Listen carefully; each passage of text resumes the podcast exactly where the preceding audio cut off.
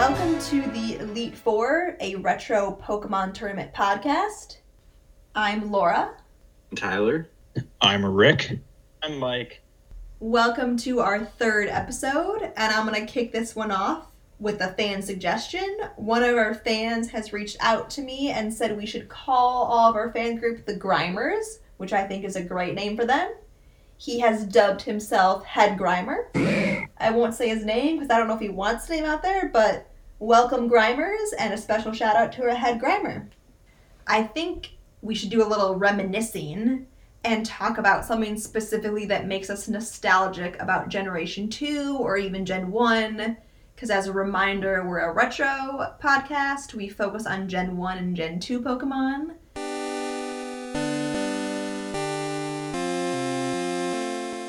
Does anyone have any special memories of why these generations kind of like bring them back to good, the good old days?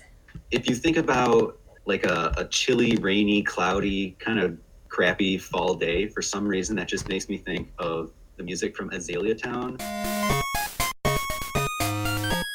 and playing Pokemon Gold. And I couldn't tell you why, but that specifically, that type of weather just makes me hardcore nostalgic for Gen 2. What kind of makes me nostalgic about Gen 2 is when catching your first legendary in your gold or silver or crystal, kind of something like that, after you, you have saved the game right before Ho Oh, in my case, with, you know, 50 Ultra Balls, with two Pokemon that know uh, sleep powder or hypnosis, and then it takes you still two hours to catch the dang thing. And then you finally do it. Just a huge relief and just, yeah, ass, finally. All that time and effort wasted just to get this dang Ho Oh. For me, because our family did a lot of traveling in the car to see relatives and such, I played a lot of Pokemon in the car. And that for me just reminds me of a nice, like, oh, you know, like joyride, play some Pokemon, evolve some sweet pokes, and like pass the time in the car. Because I uh, am not one that can sleep in cars. I wish I had that skill. Well, mine's a little bit different, as mine kind of reminds me of Pokemon based on when I actually got the first Game Boy and I got Pokemon Blue.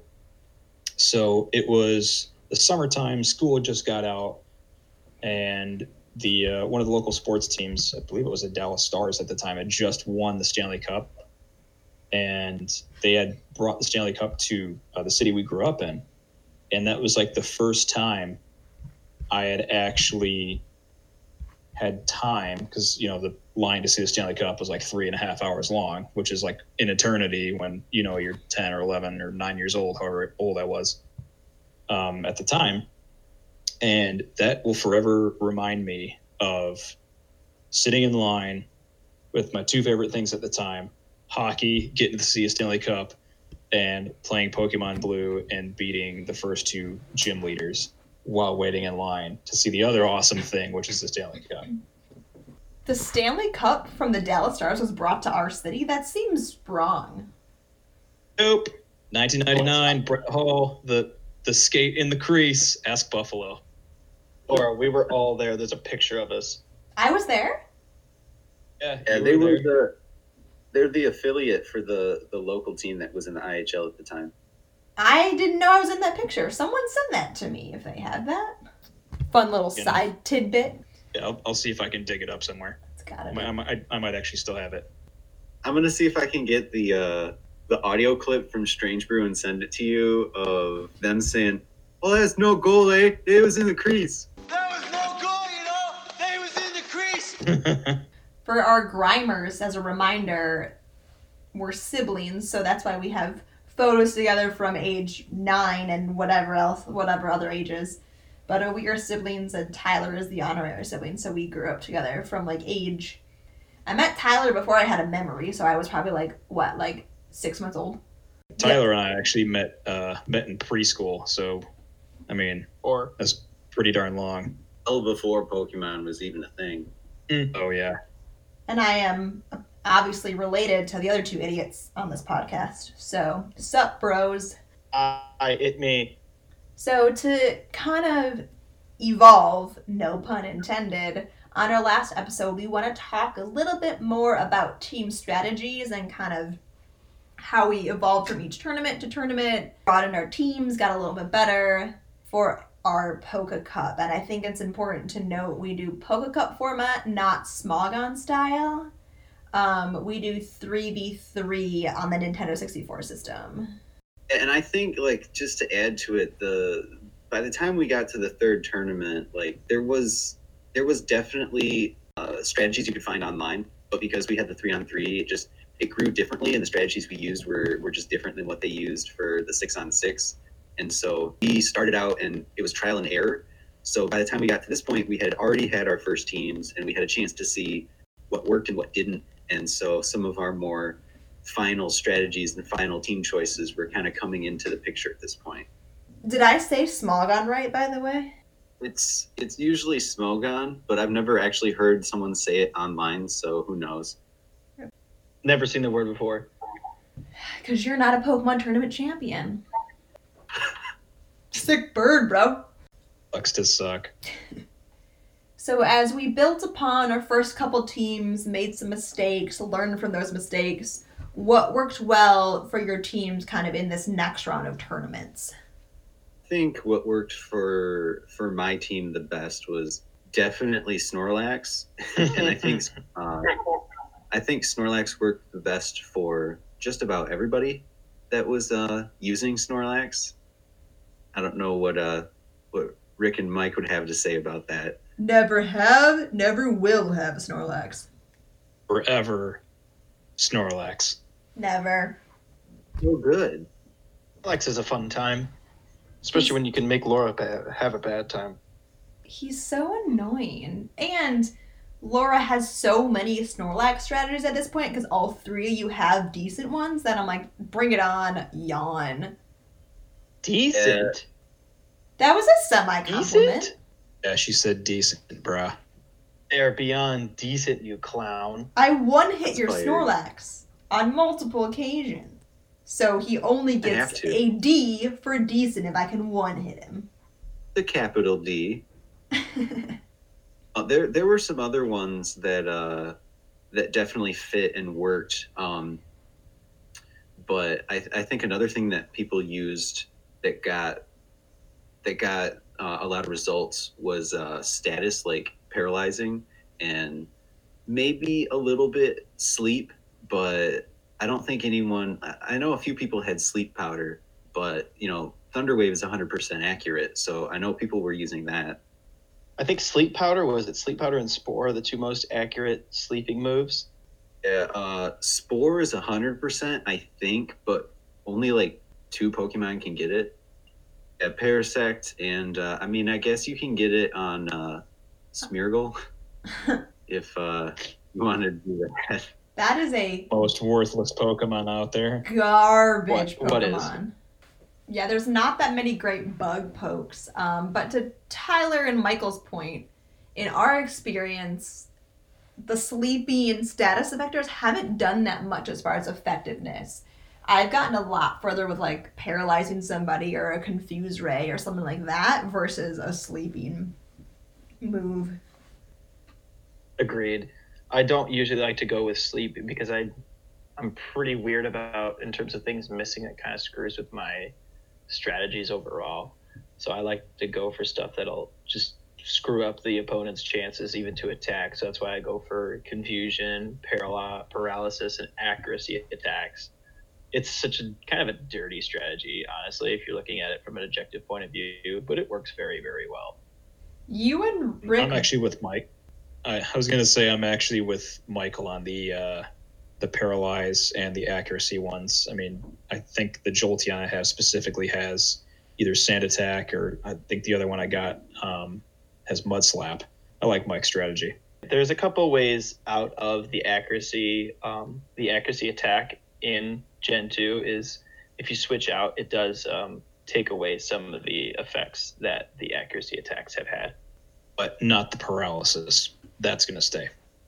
Something that I ended up kind of stumbling into in the second tournament that I carried over into the third one was attract because it's kind of unique uh, in the fact that it's similar to confusion in that you can uh, stack it onto another status like poison or paralyzing. But unlike confusion, it just never goes away uh, unless they switch. But it actually, I got to ask you guys a question. Do you think it kind of gives an advantage to female Pokemon? Because a lot of the Pokemon that people would choose for their team that are good choices, like Umbreon, Jolteon, Charizard, any of the starters, uh, have a heavy percentage. It's like eighty. It's like seven, uh, seven to one, male to female ratio. So if you put Attract on a female Pokemon, you just seem to have a little bit more of an uh, an advantage just in numbers. I would say if you get people that notice the strategy later on, it can be completely mitigated if you have a specifically more female heavy team or a, a, team that's nice and evenly split between male and female Pokemon. If there's players that recognize the differences and the necess- necessities to have those two, that strategy can be wiped out pretty easily. I I just got a little lucky in that it wasn't uh, like a series; it was just a best of one, I guess you'd say. So if I saw that their team, you know, if they if they were smart and they had a good balance, or they had a Starmie or uh, Magneton, who don't have genders, then that was uh, yeah. If they had all the males, then that was an easy easy thing to pick for the team. I actually like Attract. Um, I've used it a lot. It sounds like Tyler and I align more, and then Rick and Mike maybe align more in their preferred strategies. I like Attract because you can kind of have a wild card, and I feel like if I can't use it, it's never completely thwarted my strategy. I have three other moves that are perfectly capable of taking down a Pokemon. If I can't use Attract, it's never been like, oh no, I can't do anything. But on that point, I think for improvement in all of our teams, as we found ourselves in the, the next couple tournaments that weren't, you know, the rookie one and the one after, what do you think kind of worked for your improvement? And did you notice anything that needed to be improved a third and a fourth time? Or were there anything you did that like worked and now you're like all right i know how to build a team. I'm going to carry this through all of my teams i know that in the past uh, mike specifically you and i talked about re-raising pokemon uh, that we had already had in our team but we decided that maybe their stats could have been better. That was something that yep. a lot of time think people didn't even think about. Like they thought about, oh, Charizard's really good. Not look how, look at Charizard's stat of speed. You know, it's X, and that's really good, and it can beat something else. Um, but just doing raising teams and seeing what other ones had, like for example, hmm. Jolteon can pretty easily get to like 160 in speed, and looking at something else, like a Scyther can get into the 140s, but he's going to lose out every time to Jolteon. To jump on what Tyler said, for me, as I got more privy to it, I started checking the stats of the Pokemon I was catching. For example, my Lapras that I caught, the first time I noticed its stats were just pretty garbage for what a Lapras baseline should be. So then I released that one and then I caught another one and its stats were just better right off the catch. And I was like, oh, okay, like it actually does matter because I think I want to say its defense was like maybe six points difference just off the catch. Um, and I think that's important because I have a couple Pokemon that I haven't re raised yet, but probably will in the future that could have better stats. When I caught them as little babies that they were at level five, they just were weaker level fives, which to me was new to learn that like not all Pokemon had the same base stats when you catch them not all Pokemon are created equal.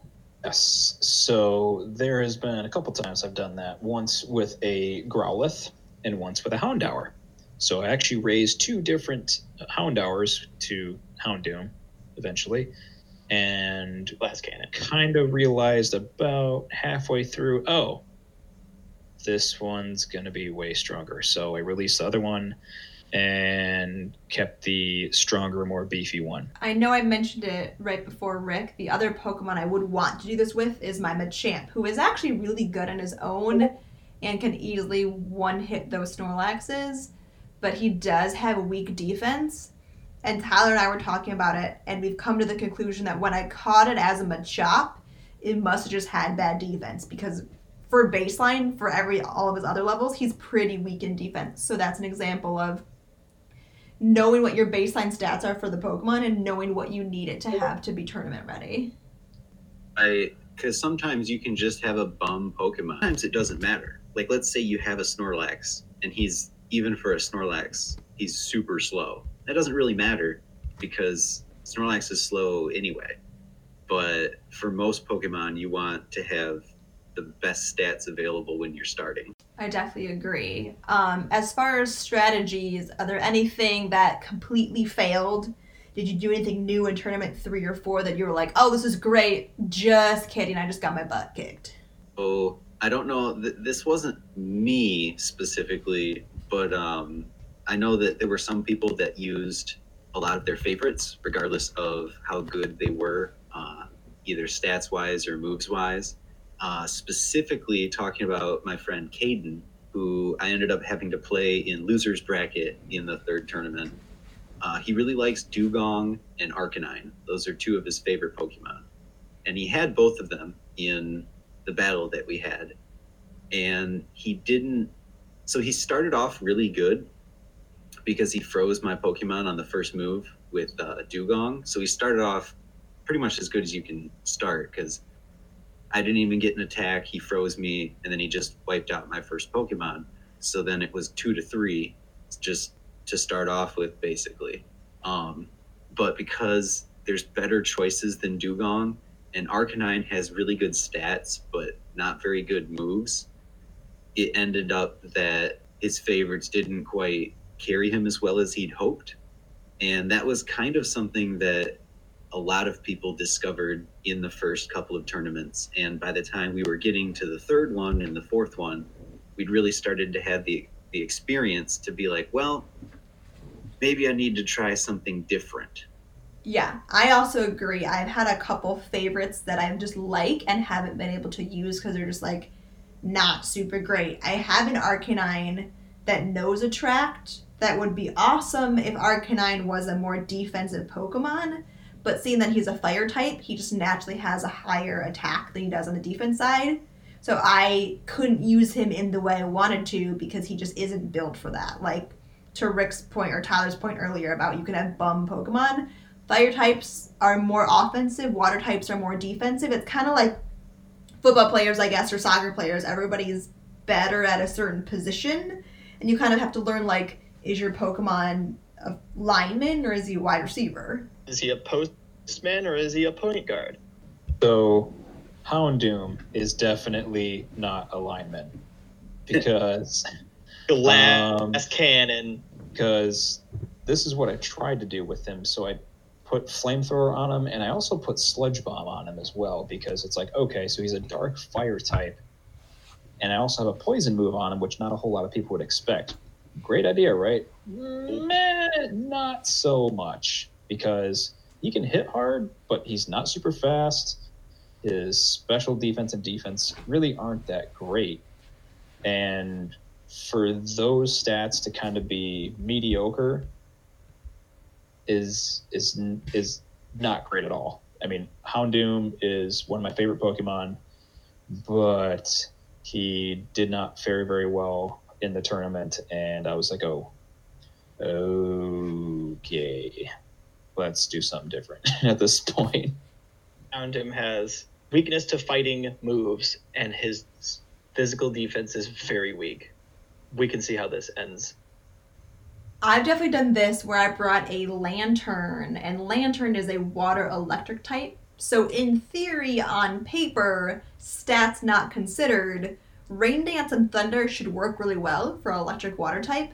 But Lanturn stats just are weak, and he can't last the amount of moves it takes to get that set up. So, by the time I did my rain dance, I would have went second and got a hit, and then I did a thunder, but I would have taken a second hit. So by the time I was able to do my first thunder without a rain dance, I'd have half my HP left, and it just didn't work for me because Lanturn's not strong enough to take the amount of hits to set up that strategy. Yeah, I mean, probably half your HP at most because of how much, how easily Lanturn can just get bulldozed. by even just a strong normal type Pokemon. But on paper, it made so much sense. I was like, oh, this sounds so great. False. Yeah, I th- I think it's one of those things that when they designed it, they thought, you know, the same thing. It looks great on paper for something like that, and it probably works really good if you're just playing the game and fighting the the gym leaders and the AI and stuff. But once you start playing other people, then it kind of loses its luster. If it had any luster in the first place. That's why I like playing other trainers and doing our tournaments because again, I can beat the Elite Four with a level like 80 Pidgeot and like in real battle uh, strategy, I'm not going to take down anybody with a Pidgeot. But the Elite Four, because like you don't have like the level matchup that you do in a tournament and you don't have the same type of like non AI, like actual human trainers, I think it makes a big difference because all of the Pokemon that I've used to beat the Elite Four are never in my tournament teams. They're just there to get you through the Elite Four to get you a bunch of money so you can pay for all those um what's the iron carbohydrates and protein stuff for when you train for the tournament. Pokesteroids. Arbos. Roids. So as we went through these tournaments, just kind of as a general, did we find that it was our Pokemon, maybe the moveset that helped, maybe looking at stats, or like our decision making that brought us success or failure? Like, is there a key thing that you had to change that you saw you started succeeding in tournaments on? I think one of the biggest things was being okay with switching in the middle of a battle because a lot of times people are reluctant to make that switch because you know that you're going to get hit by something. Unless you have a really obvious thing like let's say you have a Jolteon out there against a Golem. You know the earthquake is going to come in. So you switch to a flying type to avoid that earthquake. That's a pretty easy switch to make but if it's a more complex situation you have to think about what you're okay getting hit with and a lot of times making that switch is absolutely key um, like as, as we saw with my one of my old roommates nick he had a skarmory and he would switch in that skarmory all the time because it's a sponge. It has crazy high defense. It can take hits like crazy. So just learning that switching is okay and then maybe forcing your opponent to switch and using uh, the best move possible on that switch just that was one of the biggest things that that people learned and i guess that would fall under decision making i guess I think for me specifically, because I get nervous in battles, because I just like, I don't know if it's like a competitive nature or I don't want to lose because I've spent a lot of time in this. I get nervous, so I do need to like have better decision making. And the art of switching was key for me too, because then I learned, A, like this is a bad type matchup for me. I have a better one, I should just switch to it. Or additionally, learning how to set up Pokemon with a switch. So if I do do a rain dance, I don't have a Lanturn anymore because that's dumb. So I'll use a different Pokemon to do, a rain dance and switch to like a Jolteon and like set it up better. And that requires switching built in. So to Tyler's point, like you know you're gonna take a hit off of it, but sometimes if that's setting up your strategy and that decision is better for you for the full long battle, you need to think that way. I know I've been doing better about not thinking about the one Pokemon I'm battling right now, but the three that I have and the three that they have, and being like, oh, you know what? Maybe it's worth losing my Starmie if I get to keep my Jolteon. Right. And then that ties into knowing when to not switch and when to just grind it out. Because it might be a good idea to just say, it's like, crap, I have a type disadvantage here, but this Pokemon I'm fighting isn't really going to take me down in a bunch of hits. Let's see if I can potentially take as much damage away from it, or maybe if I get lucky and take it down with the type disadvantage, and then that puts me in a really powerful position to win the battle. The other things I learned uh, after just after really just watching people battle was if you can kind of anticipate what the other trainer is going to throw at you, what that other attack is, that can also kind of play into when you want to switch as well. And in the back of my mind, when I'm battling, if I see a type disadvantage, or if even I if I see a type advantage, I'll throw a different attack, expecting the other person to switch. So that's another Expecting piece. Of, switch. correct. So if I'm expecting someone to switch, I will throw a different attack based on what I think that Pokemon's going to be. Or if I'm not sure exactly, I'll usually go with a safer move that that's a little more accurate. I think the art of switching and anticipation is key, and actually something Tyler taught me. So thanks, Tyler. Um, if I pull out a Pokemon, let's say a Jolteon, and I do a Thunder Wave and I predict them switching, it's sometimes behooves me to do Thunder Wave again to paralyze their second Pokemon that they're going to bring out instead of like a Thunder if it's not going to work. And there's a couple other examples. Um, like Confuse Ray on and Umbreon, if I predict they're going to switch, I might be better off doing a Confuse Ray to kind of confuse that second Pokemon too, and then you're already that far ahead. Fuse-Ray is the friend and enemy of all of us. Fuse Ray is amazing. I can't even remember what it was like before I before I learned to use it. For me, it's not Confuse Ray. Like the bane of my existence is Thunderwave. Every time I get paralyzed, it's like, oh, you're fully paralyzed. You can't attack for 25 turns in a row. Dum dum dum dum dum. Womp womp.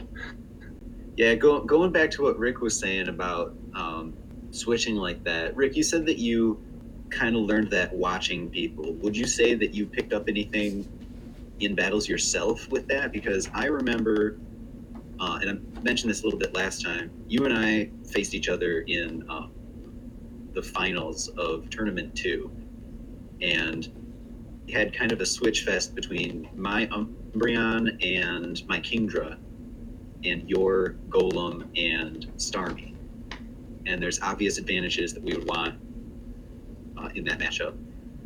And there was a point where we kept switching, trying to get that obvious advantage.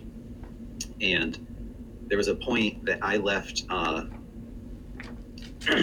I left my Umbreon out there for one move against your Golem, and after that turn, I was like, "Oh shoot, that was actually a bad idea because he could have exploded, and then I would be screwed." Uh, Starmie versus Kingdra, and so that was one of the first times I remember thinking about like deep um, switching strategies. Yeah, and I think part of that probably did come from come from the second tournament coming in the finals because we have had battles like that where both of us are trying to get a type advantage and both of us are trying to fight so hard to do so. And I do remember missing on that opportunity and kind of being like, crap, if I see it again, I'm going to do this. But in the back of my mind, I'm like, Tyler saw it too, and I know he saw it. So I kind of missed out, but I use that in later tournaments down the road to kind of again put yourself in an advantage and seeing where you can predict what kind of Pokemon is going to come next or what kind of attack strategy you need to use on the Switch. So that's that will become very important. So next on the list of things that I wanted to ask, I'm going to start off on Mike here because I know that you already talked about it a little bit. Um, but how do you feel on things like Thunder versus Thunderbolt, like accuracy? Um, you know, Thunderbolt's 100% accurate, but Thunder is a lot more powerful. I think you have to have an idea of what you want to do. I personally probably lean more toward Thunderbolt because I think the trade off there is, you know, Thunder has a 7 out of 10 accuracy versus Thunderbolt, which is 10 out of 10, of a power of 120 for Thunder with 95 for Thunderbolt. Um, for that move specifically, I think going with the Thunderbolt option, I think is a better one overall. Unless you're trying to do something like a Rain Dance Thunder, then then I can understand using Thunder there. The other thing to add in there is there's a couple one hit KO moves that are pretty solid options if you want to really go boomer bust. Those moves would be Horn Drill, Guillotine, and Fissure. We all know some fissure shenanigans that happened. Bailey. Happened to Laura and me. It happened to me too. I just uh, I managed to get through it. Didn't Bailey get way further in a tournament than technically on paper she should have because Fissure was like incredibly accurate for her the whole tournament? I'm I'm not even sure I would say it was just because of the accuracy thing. Uh, and all due respect to my cousin, but she definitely beat some people that no one expected her to beat. And she did it in a row because she was in losers bracket. Uh, I know, like, I'll, I'll echo what Mike said. I generally go for the more accurate move as well. I have a few Pokemon, like, um, my old Starmie had Hydro Pump instead of Surf because I wanted the extra power. Uh, but in general, I go with the more accurate move. The only two that I go with a more powerful move are both ones you kind of have to. I have a Moltres that I use uh, Charcoal and Sunny Day on, and I go with Fire Blast. So it's just like as much power as you can muster. And then the other one is my Light Ball Pikachu because if you're using a Light Ball Pikachu, you have to go big or go home. Otherwise, you're just going home. Yeah, basically. Pika's just gonna faint and be toast. Pikachu is another glass cannon. Only Intake, if it has a light ball. Light ball Pikachu, correct. he can take like not even one hit. It's it's pretty bad. If it works, it works. It works. I know that one time, I know it wasn't in tournament, but I beat all of Mike's team with just my light ball Pikachu, and that was shenanigans. oh my god. I remember that now. Jesus. We were just Um, playing offhand and you just decided to just go full blown steamroll light ball Pikachu. Here we go. I'm pretty sure that one of them I had like a type advantage, but I know that like critical hit Thunder on Snorlax is just that was just dirty. Unreal. I think one might have been my Lapras or something like that. I'll also echo what Tyler said. I also go for the more accurate ones because if you can hit, you're doing damage, and if you miss, no damage is done. Except in the cases where it's necessary, like my Machamp, to one hit a Snorlax, you've got to use Cross Chop. You can't use any other fighting move. So that one is not very accurate, but when it hits, I know they're gonna faint. There's no chance they're surviving that.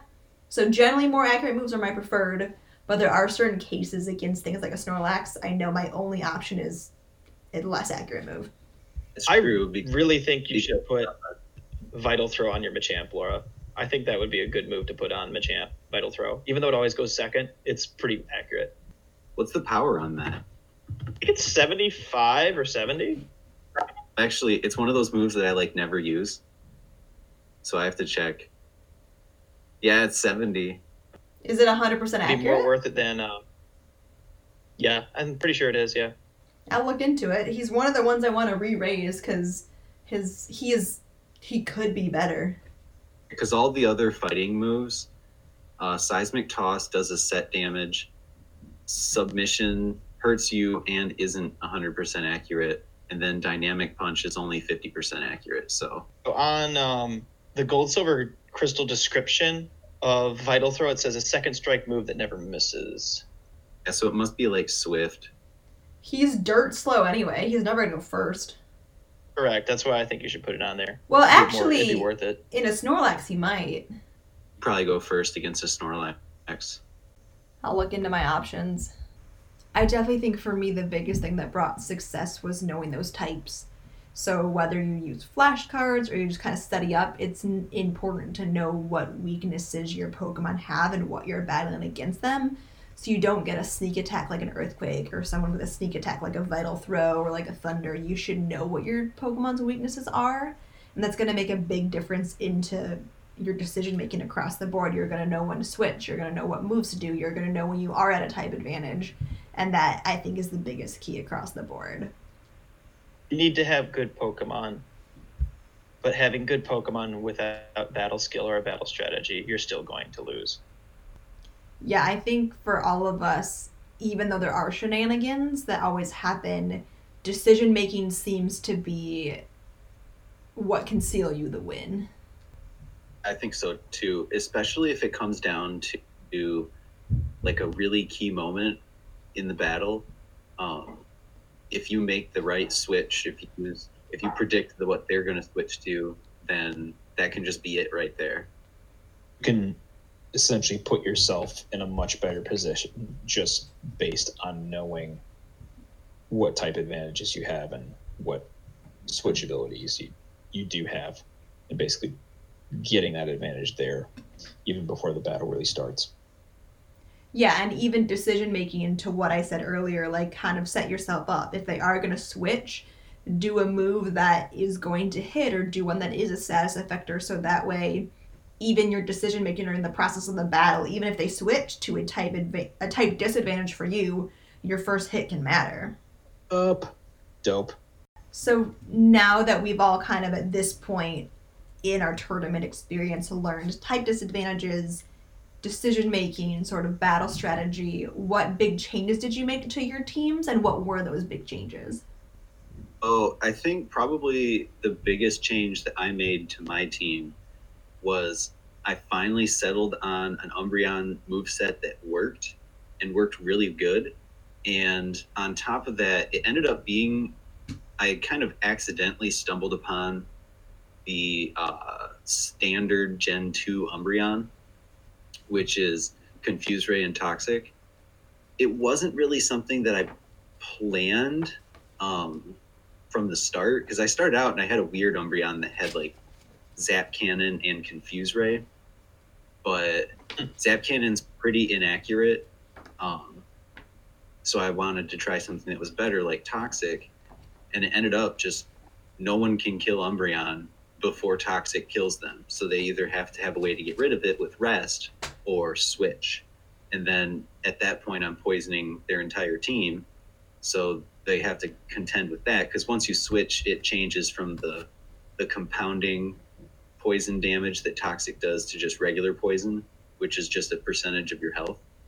That'll still add up over time if they don't have a way to recover their health. And that was definitely what I rode throughout the losers bracket of the third tournament.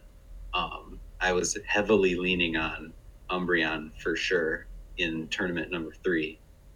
Uh, but beyond that, I think a lot of times people wanted to use like the most powerful moves that they had. And I looked into that a little bit and I kind of found that Marowak is built for that because its held item doubles your attack. So it's basically a free swords dance. And that made Marowak pretty important for quite a few teams that I had. I think for me, I went away from having level 51 across the board Pokemon, and I kind of fell into the trap originally of having uh, almost all just attacking move sets.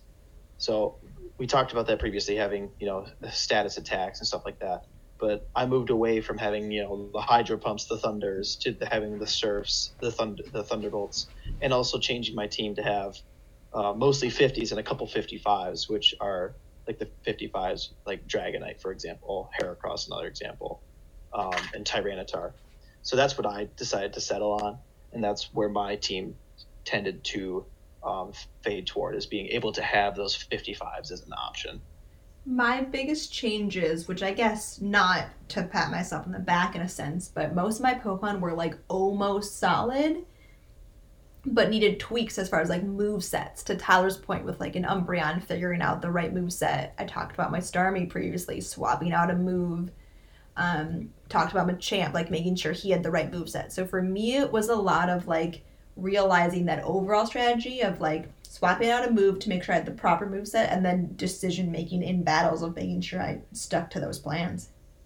There have been a couple different strategies that I kind of tweaked here and there, but I think I eventually settled on a strategy that was hit hard and hit fast. So I like using very fast Pokemon that can also have very high attack or very high special attack. It's Jolteon's one of those that, that I like, first of all, but Jolteon's also a, a good pick for that strategy. So if you can jump out front with a fast Pokemon that strikes first, and then use something like a Thunderbolt or a Thunder. Um, again, I'm still with Mike and Tyler and pretty much everyone else here, Laura as well, on let's go with the more accurate move. But being able to hit hard and hit first is is a big proponent that I kind of tailored my team towards in the in the latter tournaments as well. Which is interesting because my teams have gone the other way, but I think it's great that we just had very different battle strategies that are both successful. That's part of what's so good about um, Poke Cup in general, because I think I mentioned it before, but in the six on six in Gen 2, there were quite a few things that everyone was doing. Like, you always had to have someone that was a rapid spinner in case your opponents used spikes, because every time you switch, that would do damage, but it wasn't really feasible to set up spikes with a three on three because you're devoting a very important spot to the, the move spikes in a Pokemon that can use it. And just having so many diff only having three pokemon in your team it sounds like it's a little bit limiting but it actually opens up to all these different things you can go with such like three extremely powerful pokemon or you can go with three really defensive pokemon I think that's one of my favorite things as I build Pokemon and add more to my team. I just have all of these different strategies heavy hitters, fast Pokemon, slow ones that last forever, and I can kind of change it up. And depending on who I'm battling and the more tournaments I do, it's just fun to be able to have options. Um, we talk about shenanigans a lot. Bailey's Fissure, bunch of shenanigans, the Gengar struggle battle. Um, were there any wild cards this time around and that had any big impacts on your team or that you were battling against? So there were quite a few surprises in tournament three. Um, when people were, you know, as we said, people were getting their teams uh, locked down. They had tried things, they learned uh, what worked and what didn't. And one of the things that was a total wild card uh, was one of my cousins, Connor, kind of lost his mind and tried a Jigglypuff and a Pikachu. Like that, that doesn't really make a whole lot of sense in a, a competitive team. Like Light Ball Pikachu, if you're gonna like gamble, then that that can be a good choice. But he really he wanted to go with a Jigglypuff instead of uh, even evolving it to Wigglytuff. So that was that was definitely a bit of a wild card. And Jigglypuff didn't really work out for him so much. The Pikachu he did okay with because Pikachu actually has some pretty good speed, and Light Ball uh, ups his special attack so much. But uh, his sister Bailey, she definitely had the most luck of any of the wild card Pokemon because she had a Rhydon that she just needed a sixth Pokemon in her team. She went out to the uh, uh, Cerulean Cave and caught one that fit her levels, taught it Fissure, and then just started fissuring everybody. I mean, the accuracy for Fissure is like 30%. And then there's there's a little bit of wiggle room depending on levels, but it's a, about a 30% accuracy. And I would say she probably hit at least 50% of the times she used it, which is pretty good since it's a one hit KO move. Uh, I was victim to it. Laura, you said you were victim to it. And and for Um, me, her accuracy against me specifically was 100% because she got my first two right off the bat. I think she got me twice too. Rip. it's one of those things that I know that she tried to replicate it later on, and it didn't work as well, of course, because you know the percentages will even out over time. But yeah, that it, in in my battle with her, I, I sent out my Snorlax first, and she started out with Rhydon, and so I switched to Kingdra so I could have that type advantage, and she one shot it on the switch. So I just started out down. And that led to some other shenanigans that happened in that battle. But that was it definitely sucks when that first Pokemon gets hit with fissure and you're like, cool, I'm already starting down a Pokemon. The the final of tournament three was against uh, my friend Dylan, and he had he had a wild card and I had a wild card in that one. His wild card, my old roommate called the nuclear option because it was a curse lax. And that is an incredibly terrifying Pokemon because you use curse and that ups your attack and defense and cuts your speed. But Snorlax is already super slow, so his speed doesn't really matter. And then if you give it like rest and then another attack, then it's really hard to defeat that Pokemon. And he had a Curse Lax, And in on my side, I had another Umbreon that I've only used one time. And I'm not sure if I consider it it's a little bit cheap. I'll say I'll say it. It's a little bit cheap. So I used double team and baton pass. Oh dear. On, on Umbreon. So I sat there and I used six double teams because I knew that Umbreon was really uh, bulky, could take a lot of hits. Uh, and he had confuse ray too, so I confused uh, Dylan's Pokemon, so he had to fight through that. But I six double teams and I baton passed it to a Dragonite, and Oh boy. now I said that's I'm I'm scared for Dylan. That's terrifying. so my accuracy or my uh, evasion was maxed out, and I had a full powered Dragonite. And in addition to that, Dragonite can learn a ton of moves. And I actually think he's one of the few that can pull off like a huge variety of really good special attacks. And that's what I used him for. Well, Curse only raises your defense. And Snorlax already has pretty good special defense, but since I was focusing on the special attacks, he, he wasn't raising his special defense any higher. So all of my special attacks were coming in at regular damage and bypassing the fact that he used curse. Because the evasion was so high, he just never hit me with anything. And so I kind of dodged that nuclear bomb uh, with my own, I guess. But that was definitely two big wild cards that, like, he never used that curse lax besides the final. He was saving it. And I never used that Umbreon except the final. I was saving it. So that was I remember a couple people being like, "This is an interesting combination of strategies." And that's definitely one that I think had you not been both prepared could have fallen into shenanigans because had I battled that curse lax, there's no way I could have taken it down. Not a chance. Maybe with your Machamp. Um, maybe with Machamp, but if he got a couple of curses away, it would have been in trouble. So the next thing I want to talk about is a little bit of, you know, like drama and suspense in our Pokemon tournaments is a different Mike, not my sibling Mike, but Mike R. And I think somebody should talk about kind of who he brought, what his strategy was, and kind of if we felt it warranted to ban him from tournaments. Dun dun dun. I'll go. I'll go with that. So, so Mike was a friend of uh, a friend of a friend that had been coming to a couple tournaments. He was really excited, and he started inviting all of his friends. And Mike was a huge Pokemon fan. He was really into some of the competitive stuff, and at the time, Generation Four was the newest and best, and so he was he was really invested in that. He had some really advanced team strategies and stuff and he was really excited to come to this tournament because he loved generation 1 and generation 2 and he wanted to see what he could do with his team. He actually put in like a hundred hours on his blue version uh, in like the two weeks before the tournament so that he could raise like a perfect team.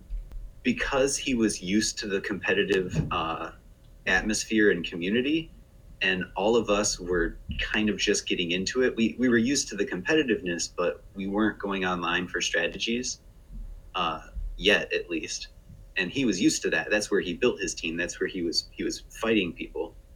So he had a little bit of an advantage in the competitive atmosphere, and all of us were a little bit surprised by that because he had like he had the the perfect he actually used just blue version. So he had a little bit of a disadvantage. He didn't have as many pokemon or moves available to him but he had like a killer team. He had uh, starmie he had zapdos alakazam snorlax exeggutor. He had all the killers that he could get in generation one.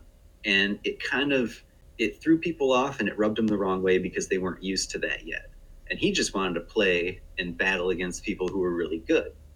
Um, and the people that wanted to ban him, I think they couldn't take the heat.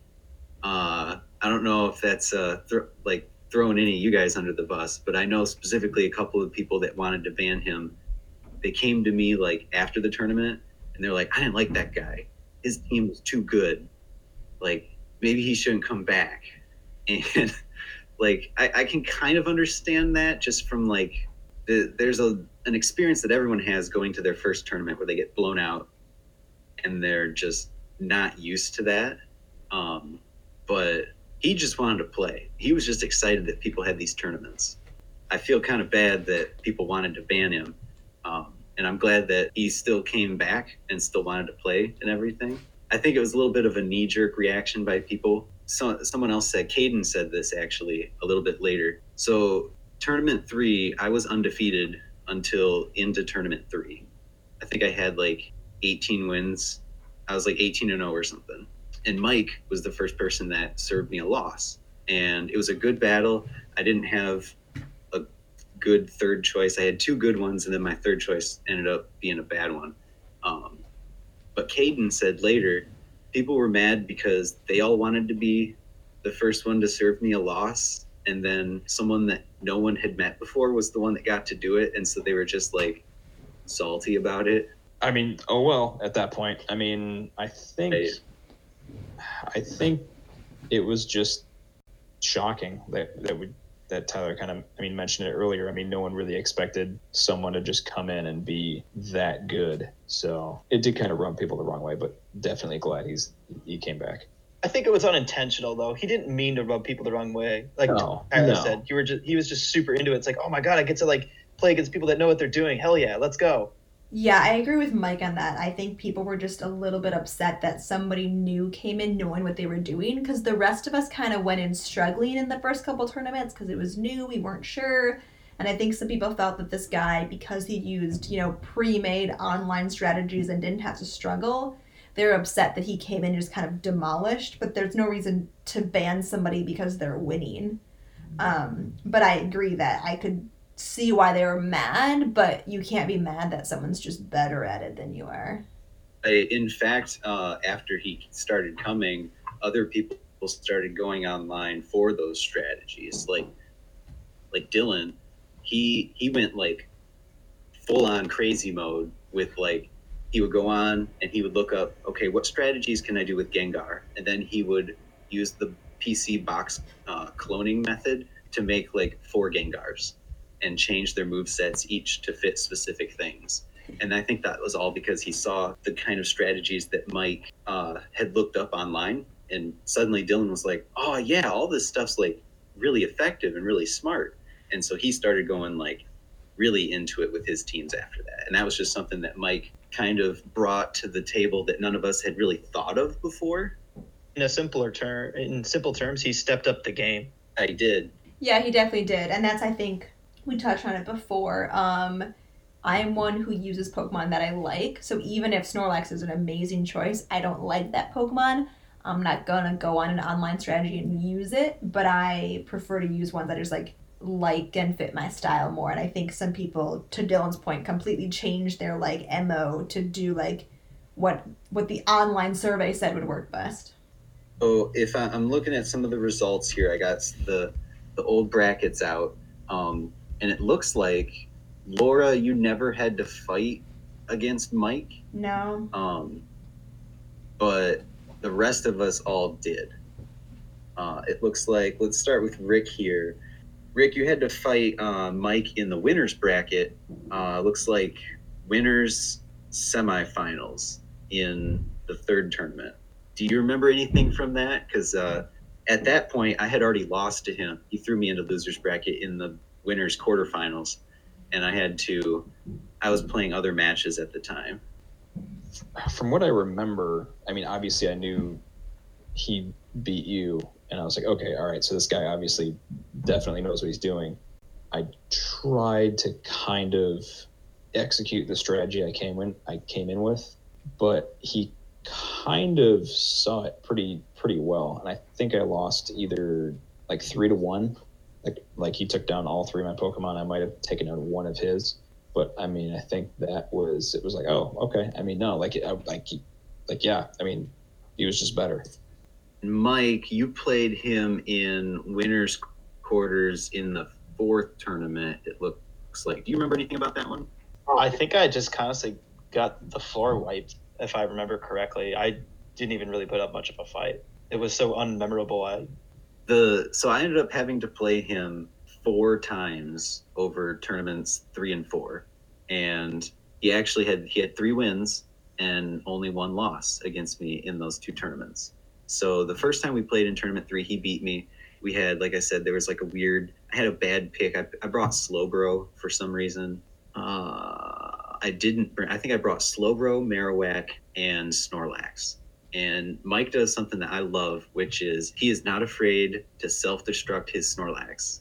Because I, I thought about self destructing my Snorlax on his, but I didn't. I just threw a regular attack. And then he self destructed on me. And I was like, that's a fair trade because I almost did it myself. Uh, but he had the advantage over some of the switches there. And in the second one, uh, he brought his Tauros, and I ended up outlasting it with uh, Umbreon. And that was, he, we were actually both in losers bracket at that point because Dylan had managed to beat him in winners finals because he brought three Pokemon that were all weak to ice. I think he brought Zapdos, Exeggutor. Who's his third? He might have had like a Golem or something. All three of them were weak to ice, and so Dylan got a little bit lucky with his matchup there, having an ice type. just goes to show if you happen to get a bad type matchup, you're almost you almost have already lost before the battle started. That's true. Really, picking your three can. That you're right. Just picking the right three can just win it before any any moves have even taken place. Yeah, that's definitely how my little brother got me one time. Is I think I brought a bunch of people that were weak to like maybe flying or something, and I think he just wiped all three of them. It could have been my Lapras, yeah, my first one. But yeah, just overall, like he, Mike coming in as a new player brought completely new strategies and better Pokemon, and just kind of like forced everyone to get better, or they were just going to get yeah, they were just going to lose. I think it actually helped. Um, it didn't just help people improve their strategies, but it made the battles better eventually because people had to make better decisions on top of having better Pokemon and better moves. It definitely uh, some of the people that maybe just used rental teams, which there were a few people that always had rental teams, they didn't. Those, those they weren't going to win anyway, and it encouraged people that were bringing their own teams to just like try something new, try maybe their own wild card. I think Mike also brought the um, the strategy of willing to explode or self destruct your Pokemon back into the fold. I think Tyler, you were one of the first ones that would that used to be willing to do it, because most players usually weren't willing to do it. I think you're right. A lot of times people would have a an exploder and they would want to use it as a last resort. They would try to attack before they exploded and someone a lot of the exploders are slow. Yep. So they would stab their golem and they would try to earthquake and it wouldn't do much and they would get hit with a move and they would be under 50% health and it's like, well, I guess I should have just exploded because they're going to kill me on the next move. And he would come out first move explode. and I think that's what kind of why, um, like I have a Weezing now. That's pretty much kind of that an exploder, but it's also it's it has a decent shot to you know not have to be an exploder. Such a power move. Yeah, oh like oh my goodness. starting off with an explode, you're like, whoa, this this is serious right now. Yeah, give the give the golem a nice little polka dot bow. So fun. I just love ruining people's days. Oh, I've got the like I said earlier, I got the the brackets here for from tournaments three and four. Tournament three was my personal favorite, and I know I'm biased. I think it had the most upsets. It was the most exciting for me because I got thrown into losers uh, unexpectedly, and then had to come out through losers bracket. And in the finals, if you know how double elimination works, if you come through from losers, you have to beat the person twice in a row from the winner's side. And I did that to Dylan, and it was uh, I talked about the second one earlier with the baton passing Umbreon versus his Curselax, and the the funny thing was in in the the first matchup in that one actually was my I started out with a, a Muk against his Blastoise and and a Machamp before his Curselax. Muk ended up getting down to one HP against the Blastoise, but I was faster, so I killed it and then exploded on the Machamp, and I was faster there too. So that's the first time I really used Muk, and I was a big fan of Muk after that. but uh, I I took first in that one, and Dylan got second.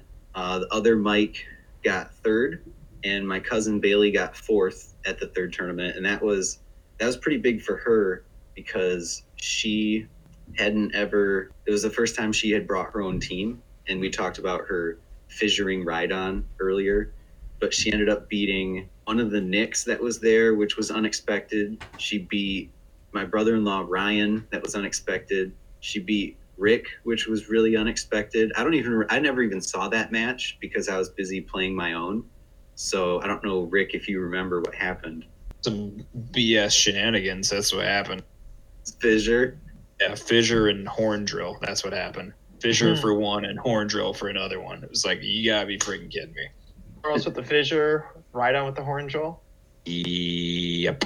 So in, in a row, she beat the other Nick, Ryan, Rick, and then she had to play me, and that was one of my favorite times. Like she fissured Kingdra, and I managed to weasel her down to Gengar versus my Umbreon, and she had Hypnosis Dream Eater, which we mentioned earlier isn't always a great combo, and because I was Dark type, I'm just immune to psychic attacks. So all she had was um, Nightshade, Hypnosis, and Confuse Ray. So it was a super long battle. Umbreon couldn't poison her Gengar because Gengar's poison type. So all I had was um, Confuse Ray, Feint Attack, and Moonlight. So I could recover health and do some damage with Feint Attack. But at one point, I was asleep and confused, and she took me down to 1 HP. And I woke up, snapped out of confusion, and used Moonlight in the same turn, and then killed her on the next move. And the funny part was, after I won the match, she threw the controller down, cussed me out, and then ran outside. She she she wanted that win. Yeah, And I got was, pretty so lucky. close. I will not even pretend and say that it wasn't lucky. It was super lucky. Matt, On it. Rick, you tied Sam at fifth place, and that is pretty much it for the third tournament. The fourth one, the other Mike ended up winning that one. He actually was undefeated in that tournament. I got second. Uh, Haley got third. She uh, was heavily coached through her matches, but she still managed to get third. Nick, one of the Nicks got fourth, and then Rick, you tied for fifth. And then Laura and Mike, you both tied for seventh. Quick results from tournament four. Going over the results is always fun for us because we get to see kind of reminisce on like the mistakes we've made and kind of when we've done well and when we haven't. Most of us haven't always been a shoe in win or we haven't run away with tournaments. Um, to Tyler's point, we've all spent some time in the losers bracket, had to crawl back. We usually place per most tournament standards one through eight, so it's good that we're you know placing like top percentile, but it's not like we're coming in there and getting like one, two, three, four every single time. Yeah, that that's a good point because um, you know sometimes not all of us got top eight, and it was not because of just like we were bad or like shenanigans happen. Like shenanigans always can happen because it's Pokemon, but um, you know we all we all had teams that we we learned from and we did well with, and we got like it. The fact that all of us got top eight in the fourth tournament, like that's all of us being top eight is 50% of top eight. I think what's great for us, and part of the reason we started doing this podcast, is to kind of like talk about our experiences and share why we like these games, but also to kind of reminisce with each other and talk with each other about strategies and teams and what the next steps are, and kind of like put together some teams. Because I know at certain points we've all talked to each other about new strategies, or like, hey, remember when Bailey crushed me, or like I lost to Mike, or I lost to Dylan? Like, what are my options next time? And kind of help each other that way. And it's a lot more fun to have people to kind of like bounce ideas off of. That or bitch to somebody else about how just ridiculous the last game was and how salty you are about it because you have a right to be salty about it because probabilities suggest that shouldn't have happened, but it did. That's why we loved going to IHOP afterwards. We could all sit around and be like, oh, why did I bring Jolteon to that match? That wasn't smart. And then I- I can cry into my milkshake as I contemplate my life choices. As I'm scarfing down this French toast at two o'clock in the morning. IHOP was such a great thing though, because it's like breakfast food, which who doesn't want that after a long tournament?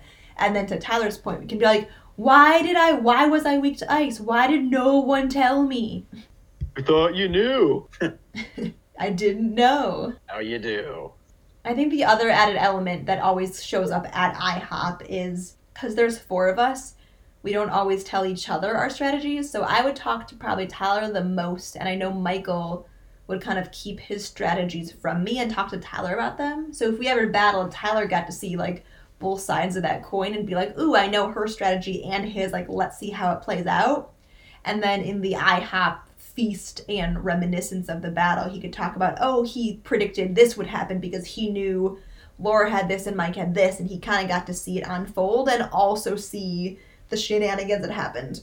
I was like definitely privy to a lot of team building ideas, but a lot of times I didn't know what people were gonna do with it because like you might ask me what should I do with this, and then I might throw you a couple of ideas, and I don't know what one you're gonna take, maybe none of them. Um, but I didn't necessarily throw. Connor definitely knew more of what my team was gonna be because we would meet up and battle a lot, but I probably shared the least of my teams just because I kind of only bounced ideas off myself, I guess. I never did that like on purpose to like hide everything from everyone. It just kind of happened. Sure, spoken like a champion. Well, Connor also like he knew a lot of my team strategies, but for some reason he always refused to ever make anything specifically to battle against me, which I mean worked for me in my benefit, but was just kind of odd. That is almost like a teaser for I think what we should talk about in the next episode is when Michael and I had very specific battles and he came at me pretty hard. So I think that's a great wrap for episode three. Until one of our grimers comes up with a great outro slogan, maybe our head grimer will come up with one. We've been using um, a massive explosion A massive explosion! because we all have exploding mm. Pokemon and it seems to work for us. But we'll call that a wrap. This has been the Elite Four, a retro Pokemon tournament podcast. My name is Laura. Tyler? I'm Rick. Mike.